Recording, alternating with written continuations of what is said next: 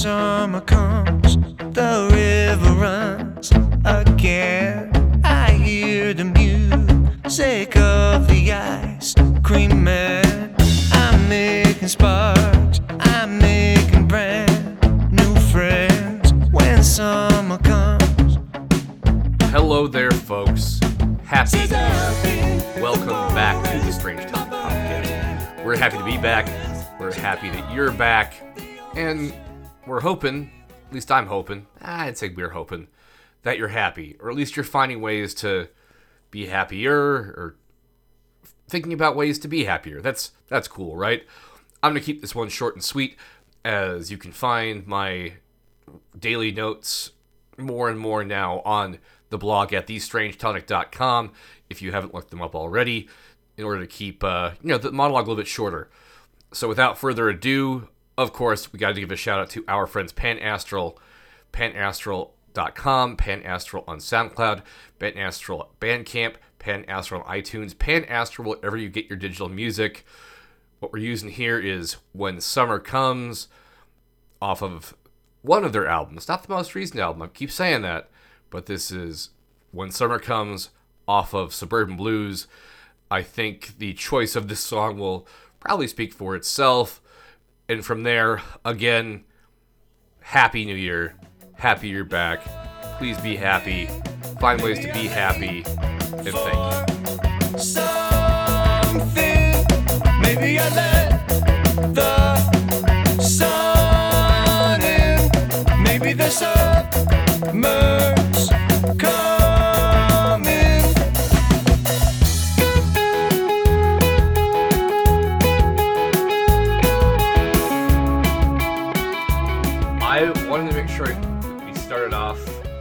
Saying that at least my inspiration for doing this episode, because I don't want to like, I want to give credit where credit was due, and it's going to come off as derivative in a lot of ways, anyways.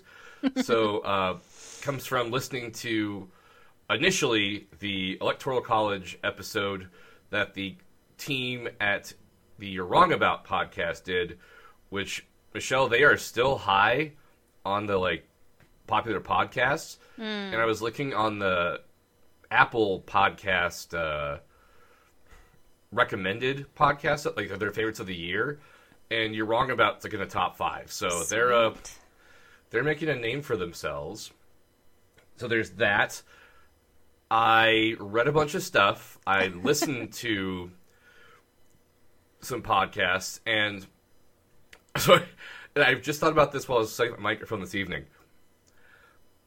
I want to make it clear, and uh, Michelle, I think you're the same way, that we're not saying, and I have this in my personal notes, fuck the Electoral College because it doesn't benefit those of us that tend to vote left or whatever you want to call it. I'm saying it because there were a lot of problems with it to start, and there are currently a lot of problems with it. And it is uh, something that is somewhat partisan. And as I said before, thinking about that and podcasts, when I was looking for podcasts to listen to to learn more, one of the ones that came up was Steven Crowder talking to Ben Shapiro Oh God. where they were praising the Electoral College and how awesome it is. And chiefly, my main problem with Electoral College is somewhat the same that my problem is with, let's say, just Steven Crowder and to some extent Ben Shapiro is it was set up apparently to do one thing, which was it depending on who you talk to, was to keep stupid demagogues from being elected president. So obviously that hasn't worked.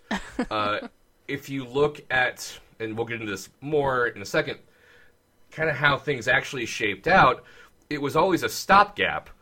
So it was supposed to be improved, and with anything in you know our democracy, we should be doing little policy tweaks here and there. So it was bad kind of policy from the start, hasn't been tweaked in good ways, and um, it isn't doing what it's supposed to do.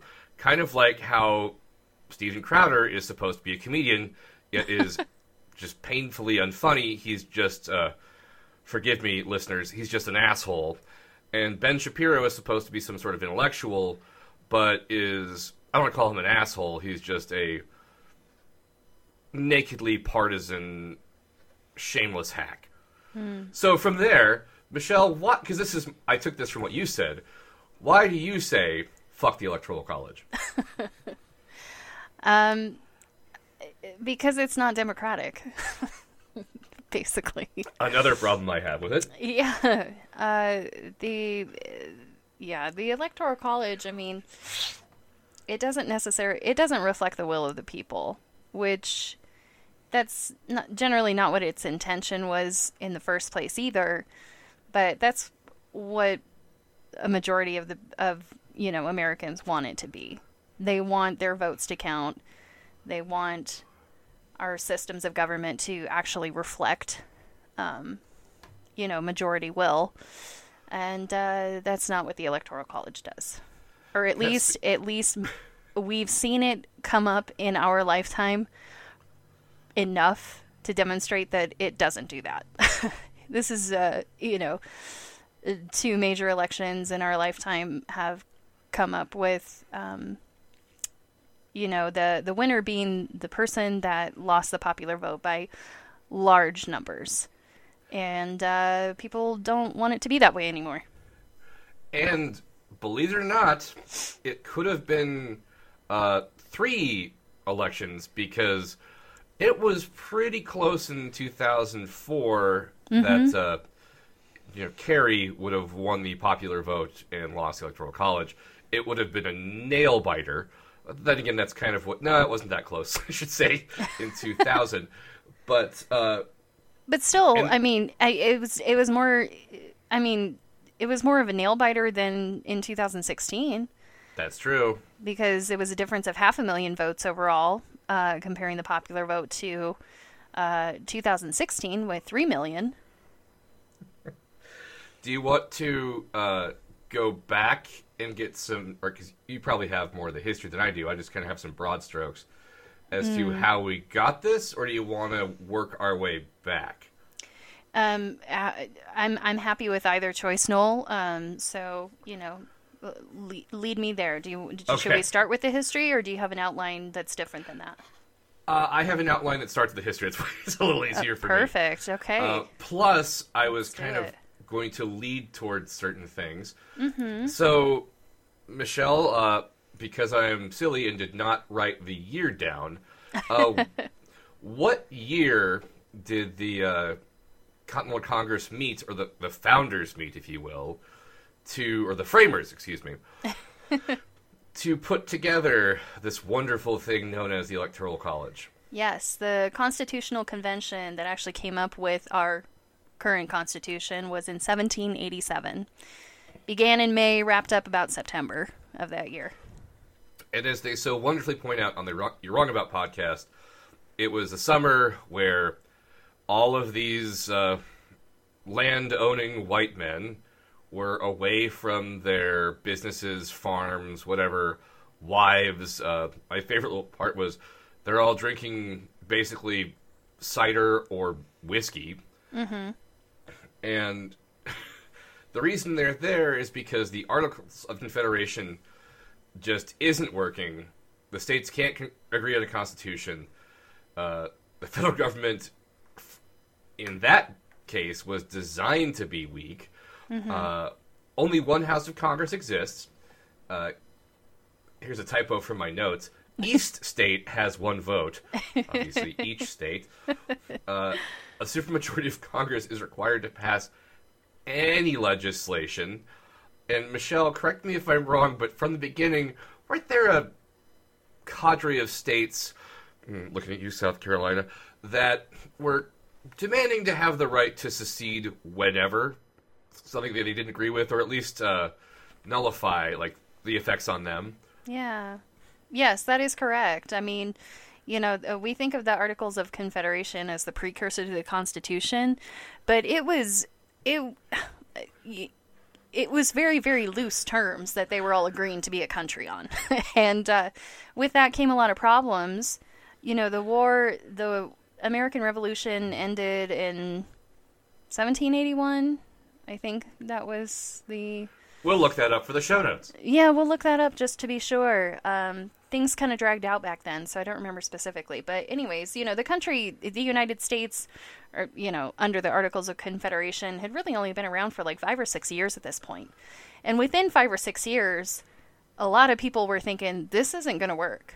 Um, a lot of states didn't like to participate and send their delegates to Philadelphia because they didn't want to, and it was hard to travel and uh, costly. Uh, they, there was not a single currency. The there was no federal government to speak of that collect, could collect taxes, could not form an army. Um, it it was just not going to pan out in the long run.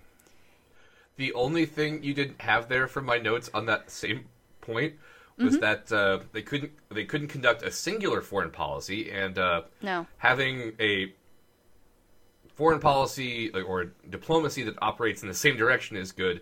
And they also couldn't settle debts. No, no, that was also a huge problem. Massively in debt after the war, and trying to trying to get the books in order was very difficult when they couldn't get any of the ta- any tax money collected. Um, and Noel, correct me if I'm wrong, but there was there was no executive branch either. there was no. no single figurehead to help facilitate that one diplomacy system um, or foreign policy. Uh, and there there wasn't a good check on that very poorly attended uh, legislature either. So um, the Constitutional Convention was, you know, proposed under under the uh, the idea that the Articles of Confederation could be tweaked, and then James Madison shows up and says, "Nope, we're scrapping the whole thing. Let's do something else." What I was thinking here is the whole like Articles of Confederation kind of remind me of some of the trade deals that have happened in recent years where nations will sign on to the agreement to work towards an agreement. Like, hey, let's uh let's talk about this later on. Cool, that sounds good. And that's what the Electoral College oh, excuse me, I'm jumping the shark here. That's what the Articles of Confederation seem like is a yeah, we want to work together and we'll figure it out later. Uh, and I put down too that, uh, and this is verbatim from my outline. As a humanist, I like the idea of libertarianism, bro, but states' rights was and will remain a problem, well, forever. Slavery versus anti slavery has been a debate since before our founding. As I mentioned, South Carolina's a problem. And when states go their own way and don't want to offend their constituents, Shays rebellions happen. Hmm, yeah. And that's poor planning on my part because I kind of forgot what that is already. 1786. Just, you know, a good half a year before the Constitutional Convention. Hmm. How about that? Yes, uh, happened in Western Massachusetts against, guess what? The uh, attempt to collect taxes. Don't tax me, bro. Yeah, pretty much. That was Shay's rebellion. Um, yeah, so I mean, and again, that's just four years after this this big old war against Britain, and people are already like confused and unsure how how this new confederation is supposed to work. Um, you know, it's like you you have to change the words, you have to change the structure in order for these these separate states. And if we think about states as kind of a precursor to nation states. Mm-hmm. You know, these were all separate geographic spaces controlled by Great Britain for 150 years at this point, and they were all treated separately. So then to all of a sudden ask all the colonies to cooperate with each other when they had kind of been used to identifying as Virginians and, you know, New Yorkers and stuff, like it was a different concept trying to forge like a new nation altogether. And everybody, of course, from different geographic regions had very different opinions about how it should go together. Also, there's the whole problem of, uh, hey, uh, who do we all collectively dislike? Who do we collectively blame for our problems? Ugh, we're have to blame ourselves, aren't we? Yeah, yeah. People don't like blaming themselves. It's usually easier to blame other people. How about that? Trump actually made some inroads with mainly Latino immigrants in this election. Part of that was because he dialed back the uh, build the wall crap. And yes, But- that is true. but part of it is, is what I was thinking tonight is uh, talking out of both our sides, both sides of our mouths, excuse me, about immigration has been America since before America existed. The whole, uh, you know, we're a nation of immigrants, but also keep those immigrants out of here. Like, we're, I'm an immigrant, but I'm already here. Uh, and that was uh, that was a fun scapegoat for ever for America. But but yeah, and Michelle, I believe it was you that mentioned this. And correct me if I'm wrong. But uh, part of how they eventually, well, why they didn't worry too much about the electoral college to begin with. Like, yeah, they they didn't know how to make it work. Uh, again, you pointed this out. How they're going to do national election? Heck, how they're going to do a local election because uh, it was it was almost entirely up to the states who got to vote. Mm-hmm. Hence, why there's not much about voting in the Constitution right now, other than you know groups get to vote now, as opposed to like Right. everyone has to vote, all that stuff. So it was we'll we'll concede that we'll let you vote, but I guess my larger point here is uh, they kind of knew who was going to be the guy, and why worry about it too much? It was going to be George Washington. So let's figure this out later. mm-hmm.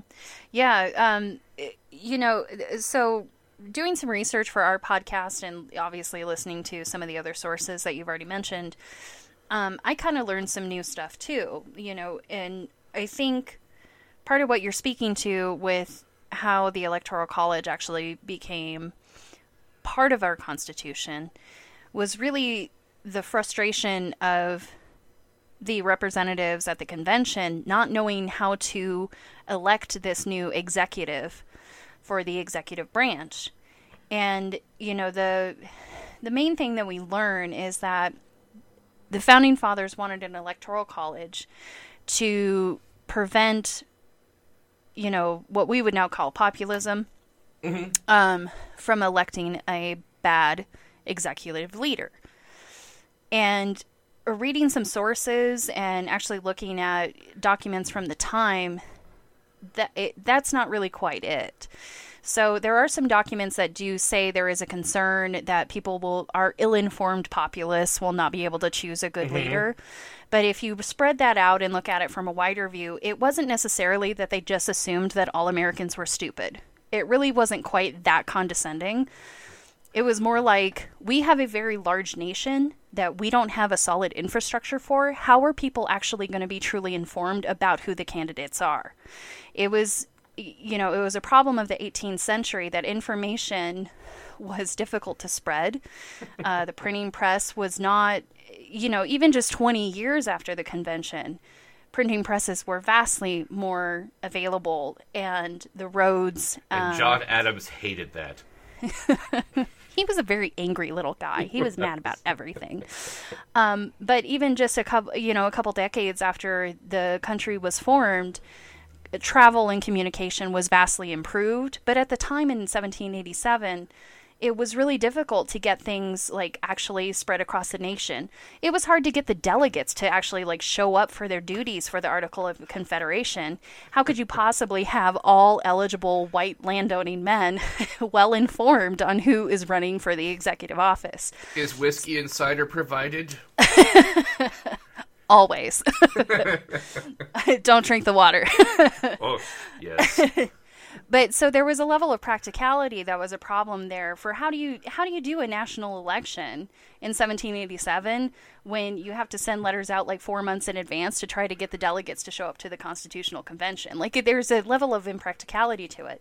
But the other part is that when the convention came together there were two main proposals. Um, one was called the Virginia Plan, and the other was the New Jersey Plan.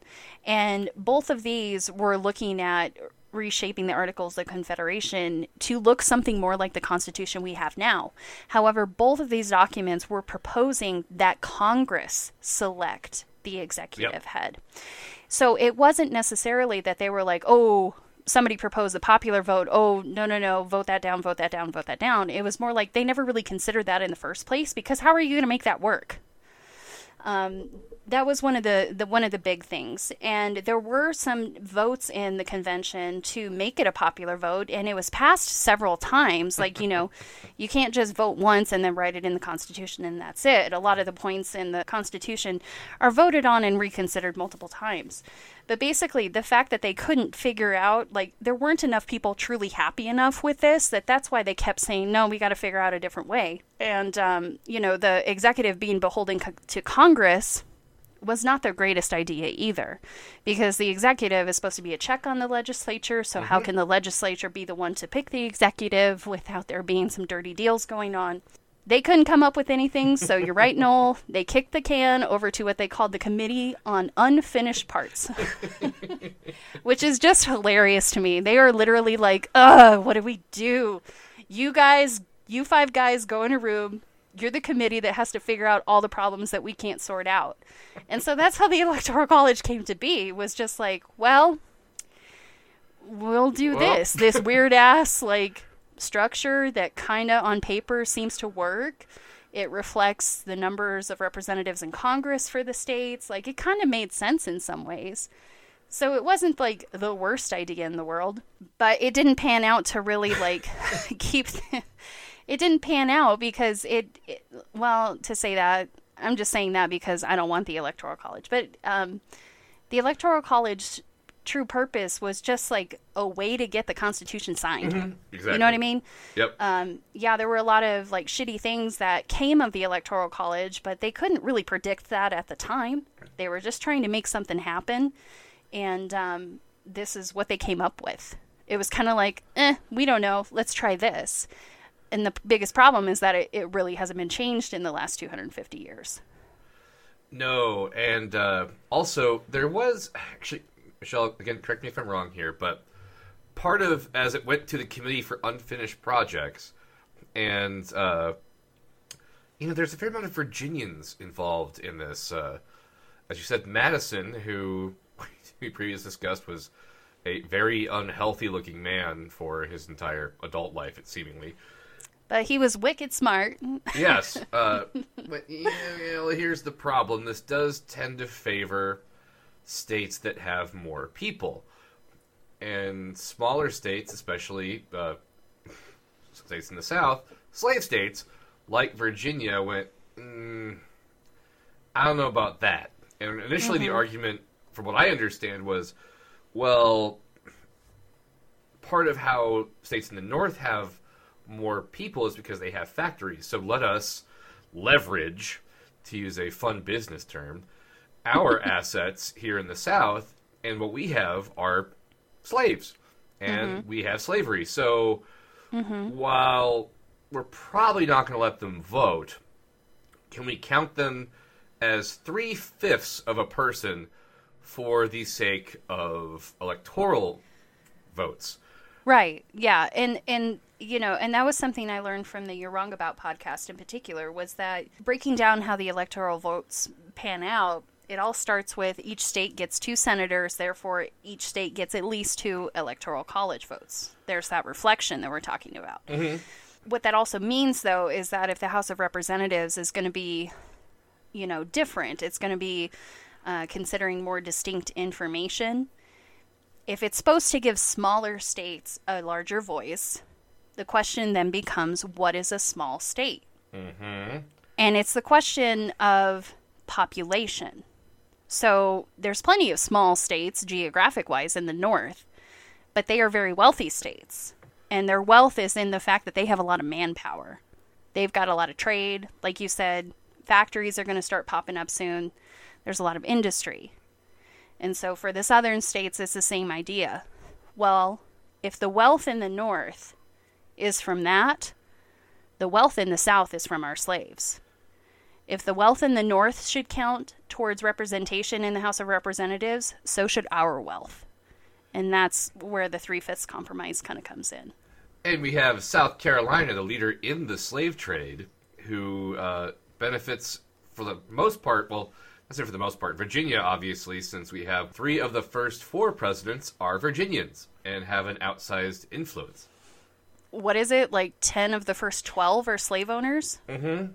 Something like that. Which provides us an interesting segue into a point I have here, which is the first and really kind of last significant change to actually it really is the last change to the electoral college is in 1800 when really it's thought that Thomas Jefferson and Aaron Burr who are kind of running on the same ticket for the Federalist Party and uh, you know there's the thing where in the initial constitution that was come about here kind of haphazardly with the we'll put a pin in it later or for later and we'll talk about it because there's still some things that had yet to be resolved. You know oddly enough uh, the three-fifths amendment doesn't get resolved. But anyways uh, sorry three-fifths compromise excuse me. And even though michelle i have somebody correct me if i'm wrong here but even though i believe adams actually won the popular vote he came in third in the electoral college behind both jefferson and burr. And the congress didn't really know what to do with that. Uh, alexander hamilton ended up pass or basically throwing his weight behind sort of a compromise, if you will, uh, that allowed for Jefferson to become president and Burr to become his vice president. And then we have the Twelfth Amendment. It kind of eliminates the the second person gets the person comes in second if they're on the same ticket. You know, there there's a problem there. Um, They, as I said, don't get rid of the three fifths compromise. That remains in place, which was problematic, obviously. But you know, it's hard to get states to give back their rights when they have it's, well, it's really it's hard to get people to give back their power and uh, am i right th- about that michelle that uh, adams actually won the popular vote or at least got more votes than aaron burr Um, I mean, honestly, that's not what I read. I read that Jefferson and Burr tied in the Electoral College, and that's where the confusion came from, and they didn't know what to do with it.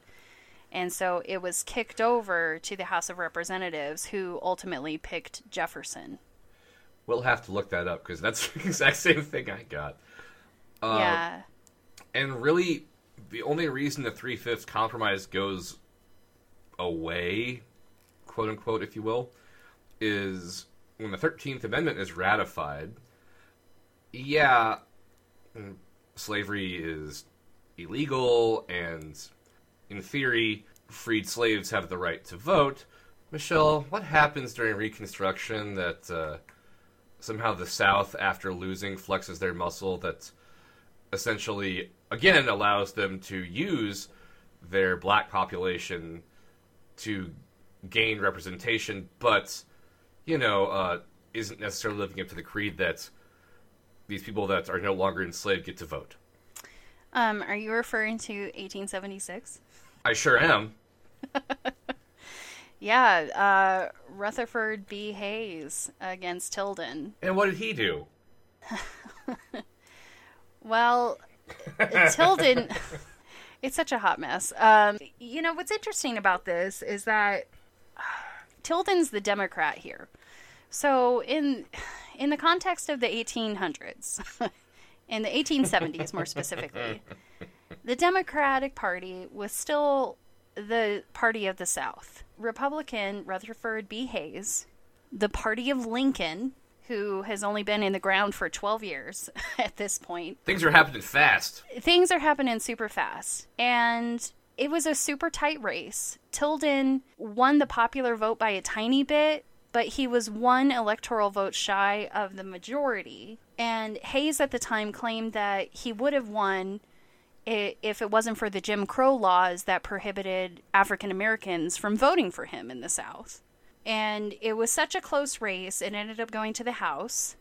And the weird thing is that uh, it didn't it didn't go to the house. It was like this this mix of people from the house and the supreme court and i don't i don't know. I don't really understand the full details of it on that part. But anyways again this is under like under the 12th amendment clause.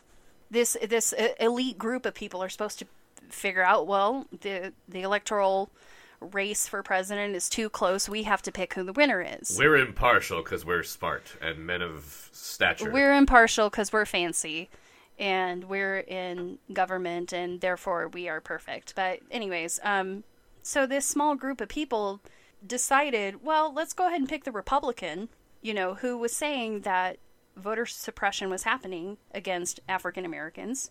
Let's go ahead and pick the Republican, but he has to agree to end Reconstruction and pull the Union Army out of the South, which is what Hayes did. So it was this. This really gross, like you think about it, it's a really gross compromise of principles Yes. like he he gets Hayes gets to claim well voter suppression is happening because of Jim Crow in the South. And then in order for him to actually win based on this small committee of like 20 people or something, I don't know, it was a small group. They agree to give him the presidency if he ends Reconstruction and pulls out of the South, which then j- just perpetuates the thing that he's claiming is the reason why he didn't win the popular vote. You know, it's like, it's very frustrating to read about. and even amongst that small group of enlightened parliamentarians or members of the judiciary, whatever you want to call it, we again have the problem that arises from not just electoral college but the whole founding, where these small states, in particular, in this case, southern states, have a vastly disproportionate say in how the nation's business is done because, you know, they did not want to have less power to start with. And so you have a, let's say, good natured, let's come back to it later compromise. It has a mm-hmm. series of really disgusting compromises that follow Yeah. because this power center issue is never really been resolved and it, it it hasn't been resolved yet and now it's viewed as a really it's a structural imperative a system that's designed to be gamed if you think about it Yeah. and this idea that who cares if you're not appealing to the vast majority of voters, even in your own state sometimes, or even if you're trying. This is the system as we have it, and if we want to keep it going, even though there's an awful history of white supremacy being the thing that sort of drives uh, illiberalism and undemocratic rule, that's fine. So, from there, Michelle, unless you have something else, I don't really have a situation where the electoral college is thoroughly discussed on a national level until the mid late uh, 20th century. Is there something you'd like to add until we get there? I do. Um, so the specific examples, uh, you know, especially within the last several decades, those are those are easier to kind of understand in some ways, and you know, obviously, as we've lived through some of them, um, it makes sense that we would be uh, very frustrated by the electoral college. But I do want to say that historically, we are not alone in this. Um, because, as you said, the electoral college was kind of like we'll put a pin in it and we'll figure it out later. We'll adjust it. It was adjusted a couple of times, but not in any significant way. But in the last 200 and f- almost 50 years since its inception in Congress, there have been, according to the National Archives, over 700 proposals to adjust or eliminate the Electoral College. This isn't working. Shut up. 700 times of that. This is obviously a system that it was deeply questioned from its inception. Rightly so. As we said to start with, the whole like, well, why is this here? Well, let me give you a bunch of reasons that aren't really borne out by the actual historical evidence, but why we want to think it was this way. Yes, it was designed to stop Donald Trump. What? That okay? I don't believe that.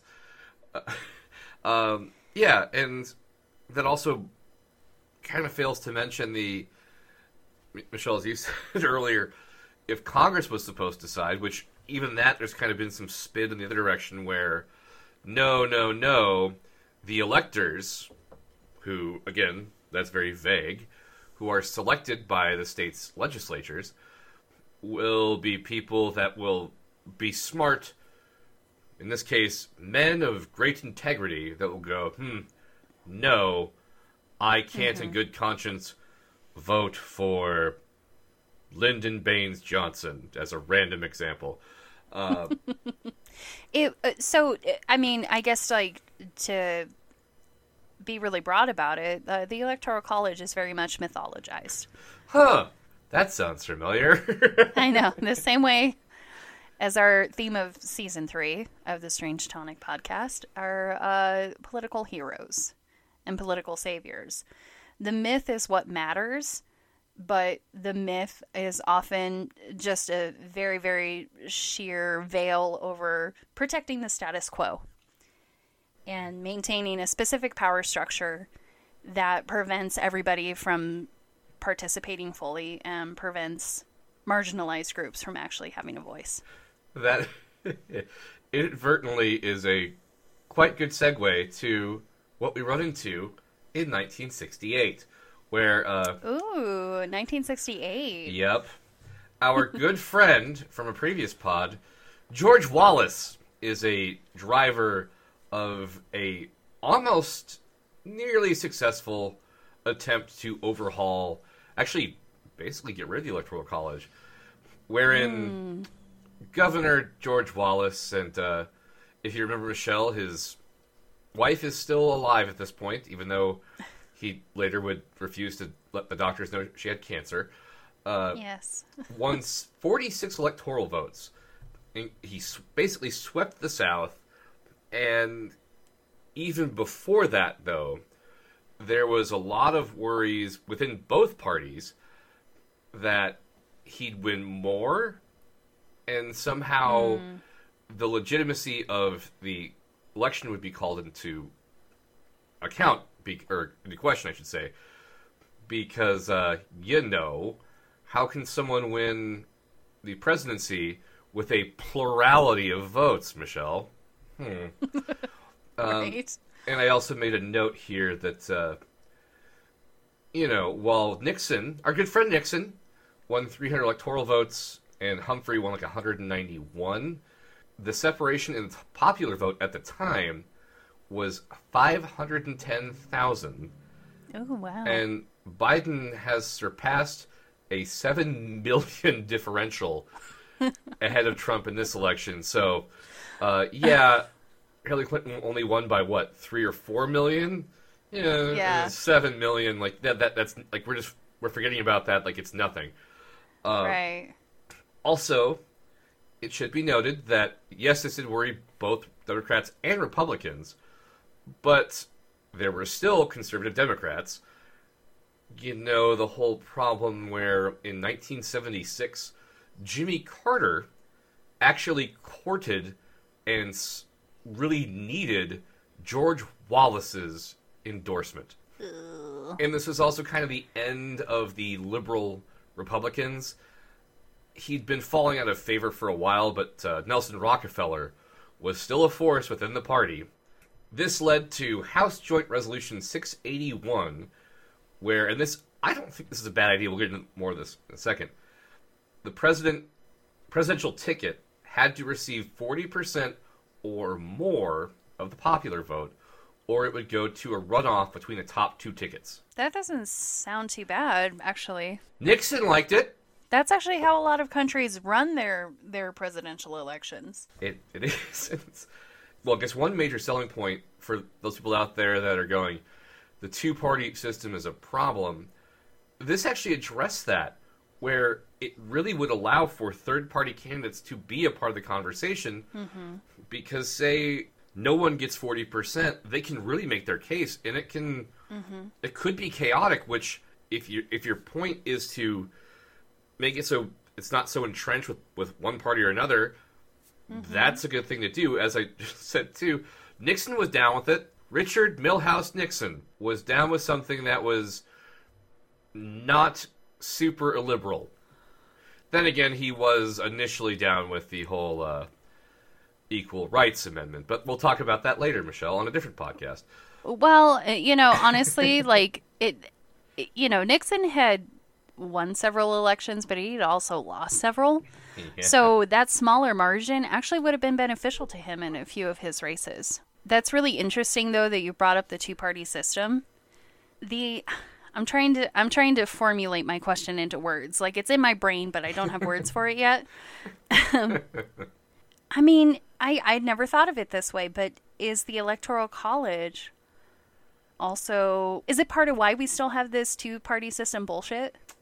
I definitely believe so, uh, because again, this whole minority rule thing.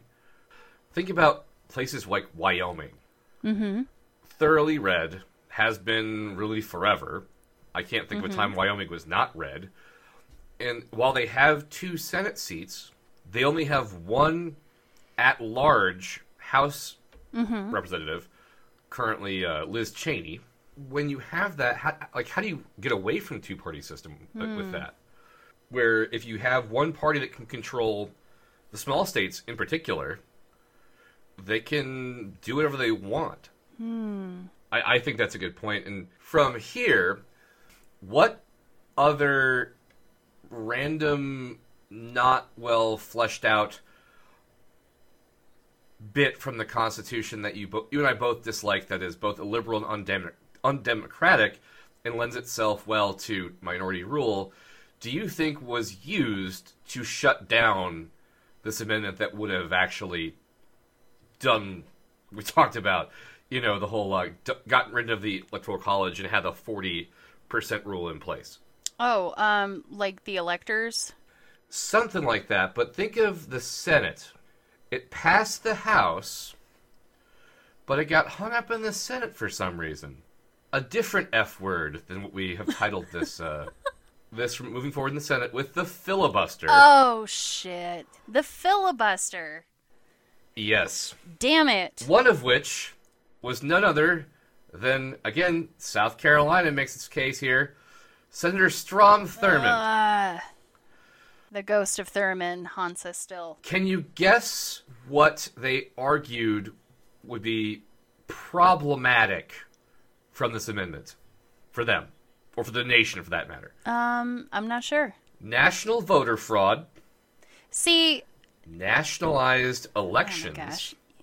states' rights, and the weakened power of the small states. You're you're laying this out like Hansel and Gretel, and I keep veering off into the weeds and not picking up what you're putting down. Absolutely, the filibuster in small states. Dude, we're, We're ba- back. we can't get away from it. and I'm through my history spiel at this point. Hmm. So unless you'd like to continue on that, I kind of move on to your question from a bit ago about why kind of we can't get away from this minority rule, how the electoral college just keeps making this kind of keep happen happening, excuse me. You know, it was interesting reading some studies about, uh, you know, thinking thinking about what I just said. Like historically, there's been so many proposals to try to adjust or get rid of the electoral college, and uh, you know, some of our research did provide us with information about just you know basic basic polls, and in like the 60s 70s and 80s s- the i mean like overwhelming majority of polls like i think in the 80s it was up to like 70 70% or something of americans polled said that yeah we should get rid of the electoral college. Like this is this mm-hmm. is archaic it's nonsense we don't need this anymore. And now to see how it's like retracted back to only 50% think that we should get rid of the electoral college and 35% want to keep it and i think i wrote in my notes tonight like oh, 35% that's very similar to trump's approval ratings right now you know? Like those numbers look familiar. How about that? And uh like why can't we get away from it? It's just because there's just that tiny sliver that that little extra bit that either just believes so mightily in the myth of american history that the electoral college is this grand thought through um, perfect device to help keep government checks and balances in place. They all had it figured out. Right, exactly. Like this this um hero worship of our founding fathers and you know the the founding fathers had some really good ideas, but these were also like guys in their 20s who were worried about money and were worried about keeping their slaves. I mean, these are not these are not perfectly enlightened individuals. And they didn't have a thought process on how to actually get to where they wanted to go. No. It was let's find a like with so many things like compromise and agreement and negotiations, it's let's find one spot where we can agree Mm-hmm. and then we'll move on from there.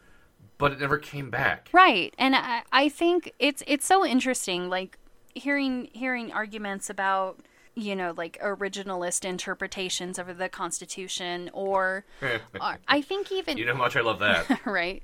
Originalism. Um uh but even some of the critical interpretations were like oh this this wonderful uh, government document that was created it was meant to be amended. They meant for it to be changed.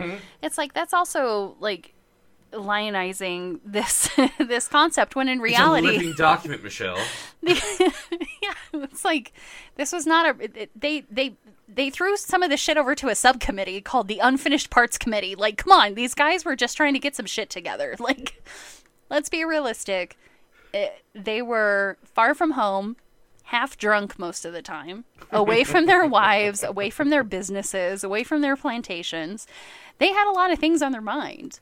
And they were just trying to come up it's it's like any office meeting. Like, oh god, here we are again. What are we doing? Exactly. It's like a it's a 5 month long office meeting with no air conditioning. Yeah, no air conditioning and uh, you know undrink- undrinkable water and no coffee you know it, it- our, our country was really formed on a women of prayer and the fact that we've done this well so far is you know pretty cool and all but we need to be okay with questioning these original documents and thinking about how can we make this better? How can we actually live up to our proposed ideas of all men are created equal? You know, and mm-hmm. and there's so much lionizing around these documents that we end up keeping a stupid fucking system like the Electoral College for 250 years for no reason other than the fact that the founding fathers put it together. Well, they knew what they were doing in trying to kind of make things work initially because some stuff was not working, and then come back to it later. Oh wait, sorry, would not come back to it later. It was perfect from the beginning. Excuse me. Right. Like, I mean, Yes. they like there's we've talked about this so many times. Like, especially slavery. That was one of the biggest things. They didn't know how to keep everybody in the room and come up with a plan. They just said, "Well, we'll kick this down the road. We're going to kick this can down the road because we can't come up with a good idea right now." And what that turned into was two centuries of of uh, you know of people assuming that oh well they were they had they had a, a long term vision. No, they were just trying to get the fuck out of there, like you know, and be able to collect taxes afterwards. Like that's really what they wanted was be able to have a functioning government. This is not a perfect system, and it was so flawed that people have been questioning it, questioning it since day one we should be questioning these things. And with that, I mean, two and a half centuries of questioning, shouldn't we change it? But now it's so baked in um, that how do we change? I, I have no answer to that myself because I think we actually have to get people to go, hey, no, uh, this will actually help you. Uh, In 1969, one of the senators that did the whole filibuster thing was Carl Curtis of Nebraska. And this is verbatim from the Mental Floss link explained his state had 92 one hundredths of one of the electoral of one uh, of the electoral vote, but 1968 would have only had 73 one hundredths of one percent. And just this, I, I'm not authorized to reduce the voting power of my state by 20 percent. Hmm. How do you come back from that? It, it, I mean, that's that's obvious. Like that's at least the people that voted for Trump are going, well, he cut my taxes. as opposed to like, yeah, he's great, like, eh, he's awful, but he cut my taxes. Like, at least that's honest. Yeah. And I don't know how you return from that. And I'm with you, Michelle, 100%, where this, it was always meant to be just a, a workaround. And this is how government works. This is how negotiation works. We are going to find something that will work for now, and let's come back later and, fig- well, and not figure it out. Figuring it out's never going to happen. Let's come back later and at least try and make it better. Try and make it not so crappy. But because even as great as we all want our hero Thomas Jefferson to be, he understood that this compromise benefited him. Mm-hmm. Madison understood it benefited him. Mm-hmm. As you said, the early presidents, a lot of whom were Southerners, understood this benefited them politically, it benefited them economically. And this is where I get into why I really have a problem with it. And it's not because, yes, uh, dear listener, I have voted for a Democrat for president since I could vote. And I doubt that will change. I have voted for some Republicans down ballot here or there. But is this really helping you? Uh, to backtrack a second here, Michelle, to go back to our uh, how small states also have always had the power. I I don't know if I'm just helping my own head about this, but so the Senate, as we discussed before, already affords a disproportionate power to small states. Right. Wyoming has three electoral votes because they have two senators, yet only have one House seat.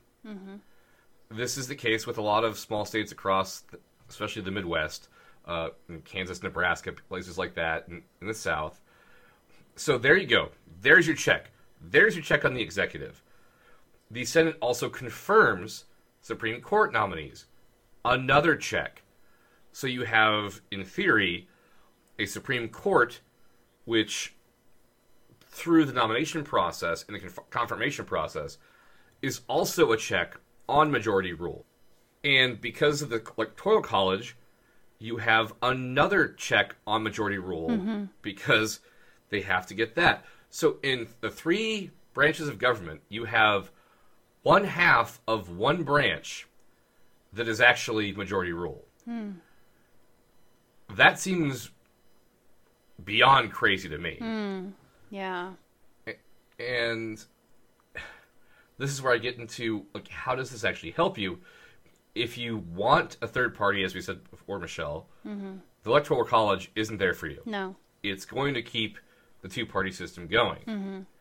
I believe this is from a book by again show notes post post will fix this fix this up by uh, E.J. Dionne, Thomas Mann, and somebody else, where there are studies that show competitive races in whether it's gerrymandered house districts or sorry, not gerrymandered, excuse me, competitive races in house races, local elections, wherever, produce a less partisan outcome. You also get better candidates.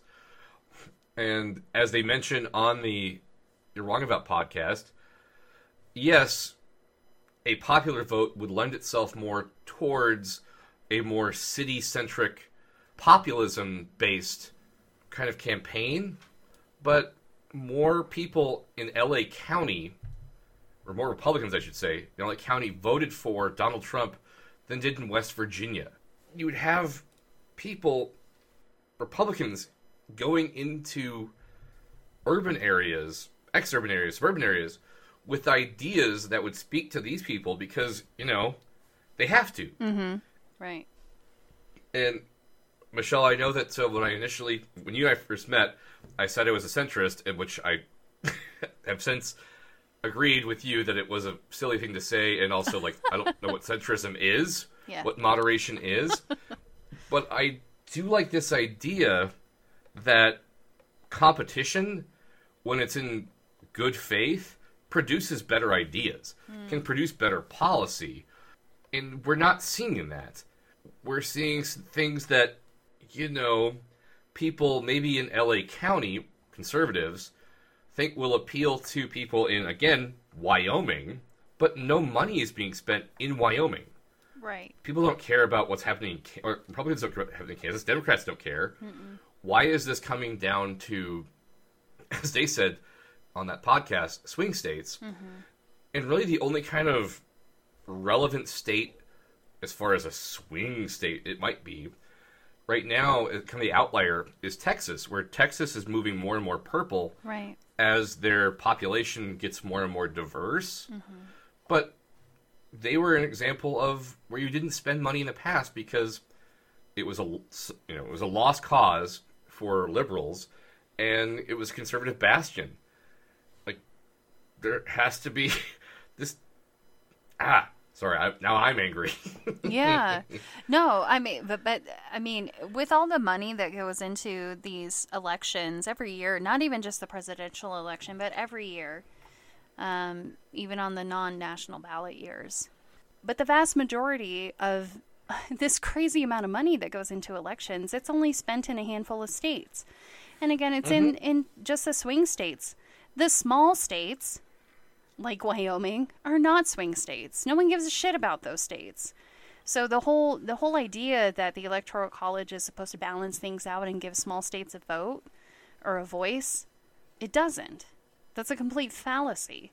On on paper, it looks real nice like that, right? Like, oh mm-hmm. yeah, okay, we'll give them this many votes and here's here's how it's all going to work, kind of like the representative government and the legislature, but when it comes down to it, eh, that's not at all what happens. No, and it's as I said before, like the small states are already represented a lot.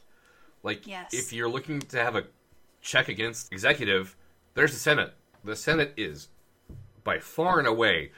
If you look at numbers where, as far as how much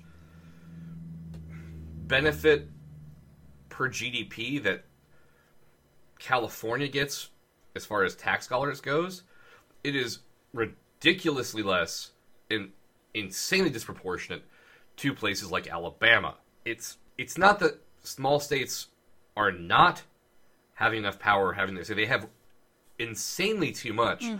Um, and another thing from my notes here is yes, a national popular vote would obviously, on the face of things, benefit Democrats because, you know, California, New York, where I live, uh, increasingly Colorado. But if you forced Republicans to have to go into California, New York, Washington, place in you know the Chicago area, and say no, this is how our policies will help. How does that not benefit our policy nationwide? To me, this just kind of seems like we're lazy. Uh, Michelle, you talked about before the whole like lionizing of electoral college and how it's mysterious, and yet, you know, they meant to do this, yet they meant to do this thing they didn't even know they meant to do. One of the podcasts I listened to was the CNN podcast on electoral college, and which makes me think of a different one I listened to, which is from a again post, uh, kind of more of an academic podcast where a political science professor is talking with a librarian, and the librarian says, "Oh, it was Steve King from CNN," and he's like, "I believe it's John King." And this is John King on this CNN podcast saying, "Well, yeah, but it's it's really cool because you know for those of us that are in the know, it lets us kind of figure it out. You know, take a look at different data. Fun. Um, I'm glad you have fun with that, but no, there's got to be better ways to read the data than you know how is this playing out in these random swing states where and I was about to go on a uh, how the Senate fucks things up rant. Let's avoid that one. Okay. Um, And okay, but believe it or not, Michelle, again back to the whole uh, centrism, moderates, all that stuff. But of all people, I listened to a podcast that featured National Review writer Kevin D. Williamson talking about a hypothetical tech worker in Austin, Texas, who may have been a staunch conservative growing up, but took this good job in Austin, making money, and sees, hey, this isn't bad. Like the city's fairly well run. The streets are clean. Uh, people are getting things that they need. I don't mind paying a little more in taxes. And to that he goes, this, to Williamson's point, we're losing the battle. And I think that is where I guess the electoral college drives me nuts is we're not talking ideas anymore in actual policy.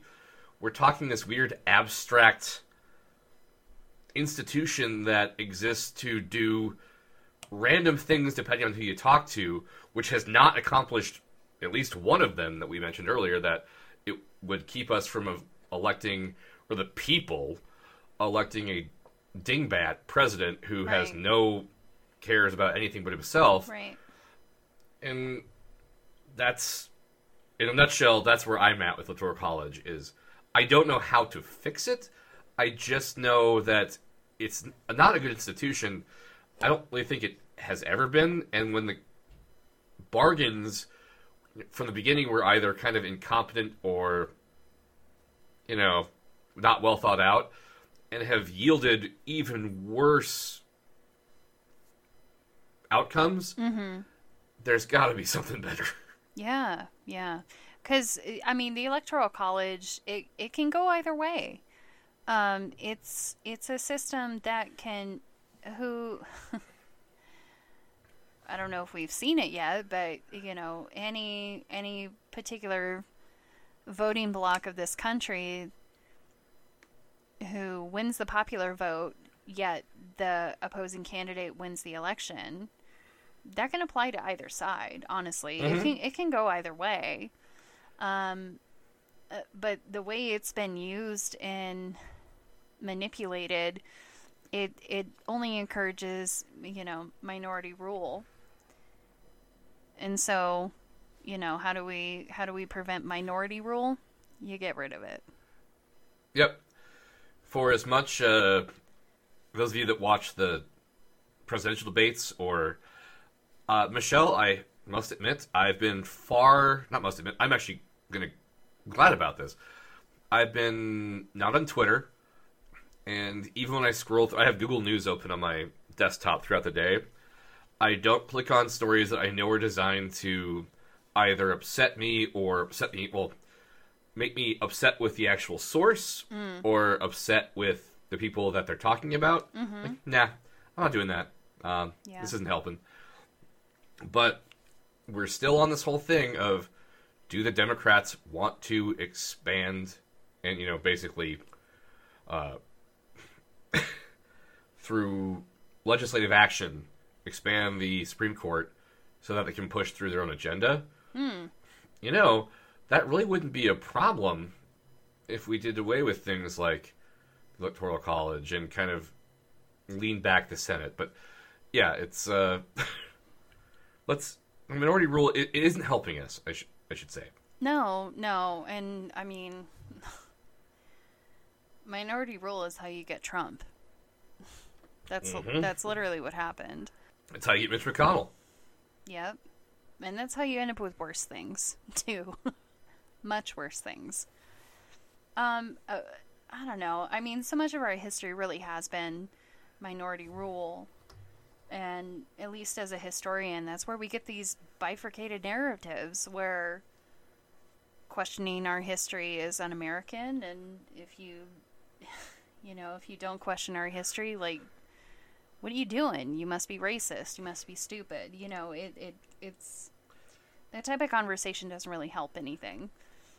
Very true. I think I think the electoral college really, really just enhances and illuminates that separation in in thinking and discussion and I don't know. It's generally people are kind. Generally, I think people are good. So why wouldn't you want the popular vote with that? There's plenty of people I know that are liberal to the point of communism, and there are plenty of people I know that are centrist, conservative to the point of, well, not fascism, obviously, but you know, really push really pushing that status quo. And it's like y'all are nice people. Why you gotta hate on each other? These faceless you know voting blocks that you don't even know?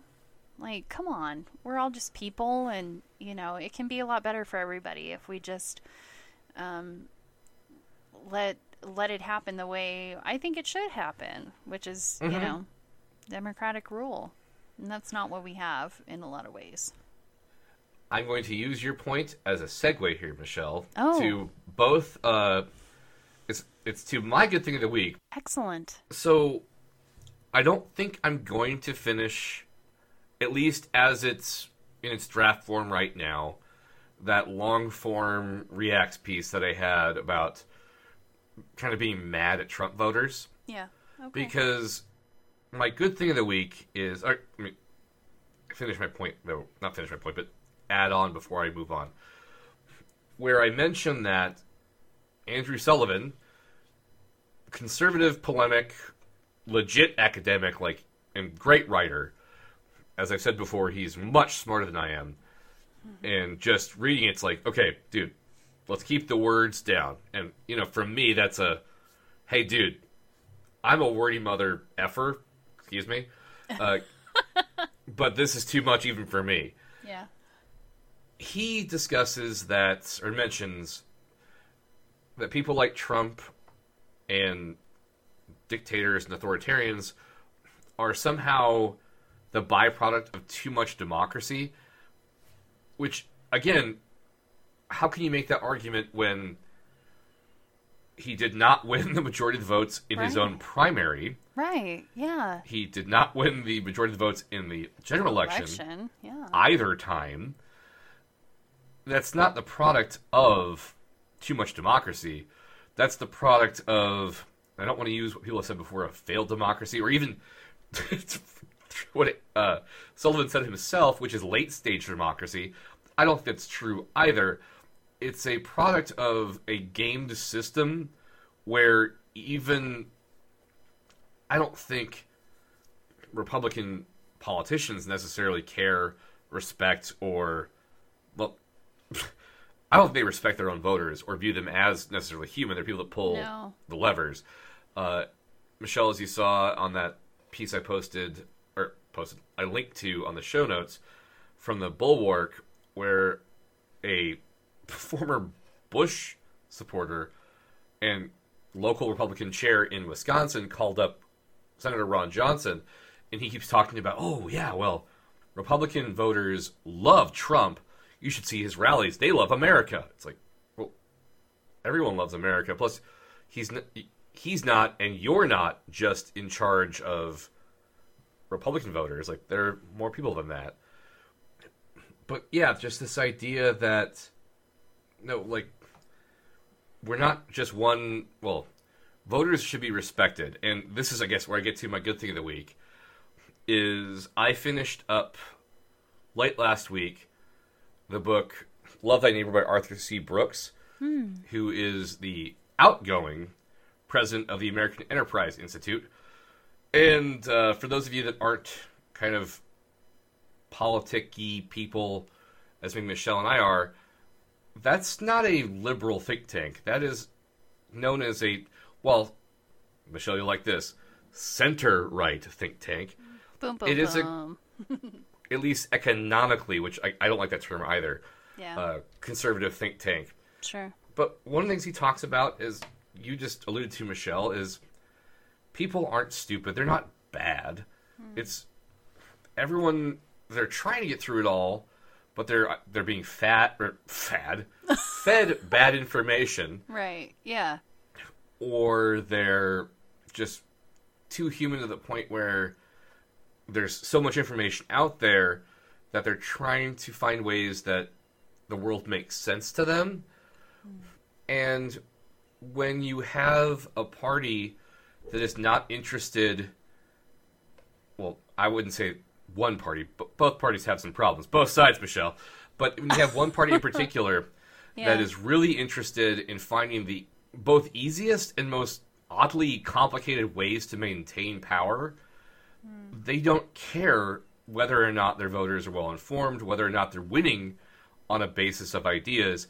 And the conclusion, really, of Brooks's book is that when you shut all these things down, when it's contempt, when it's anger, when it's resentment, and not just kind of addressing the humanity of people, you don't get good ideas. You get vitriol. You get contempt.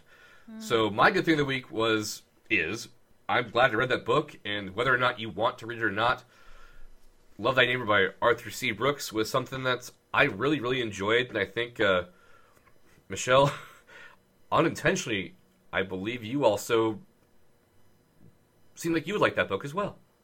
I probably would. Yeah. What's your good thing of the week, Michelle?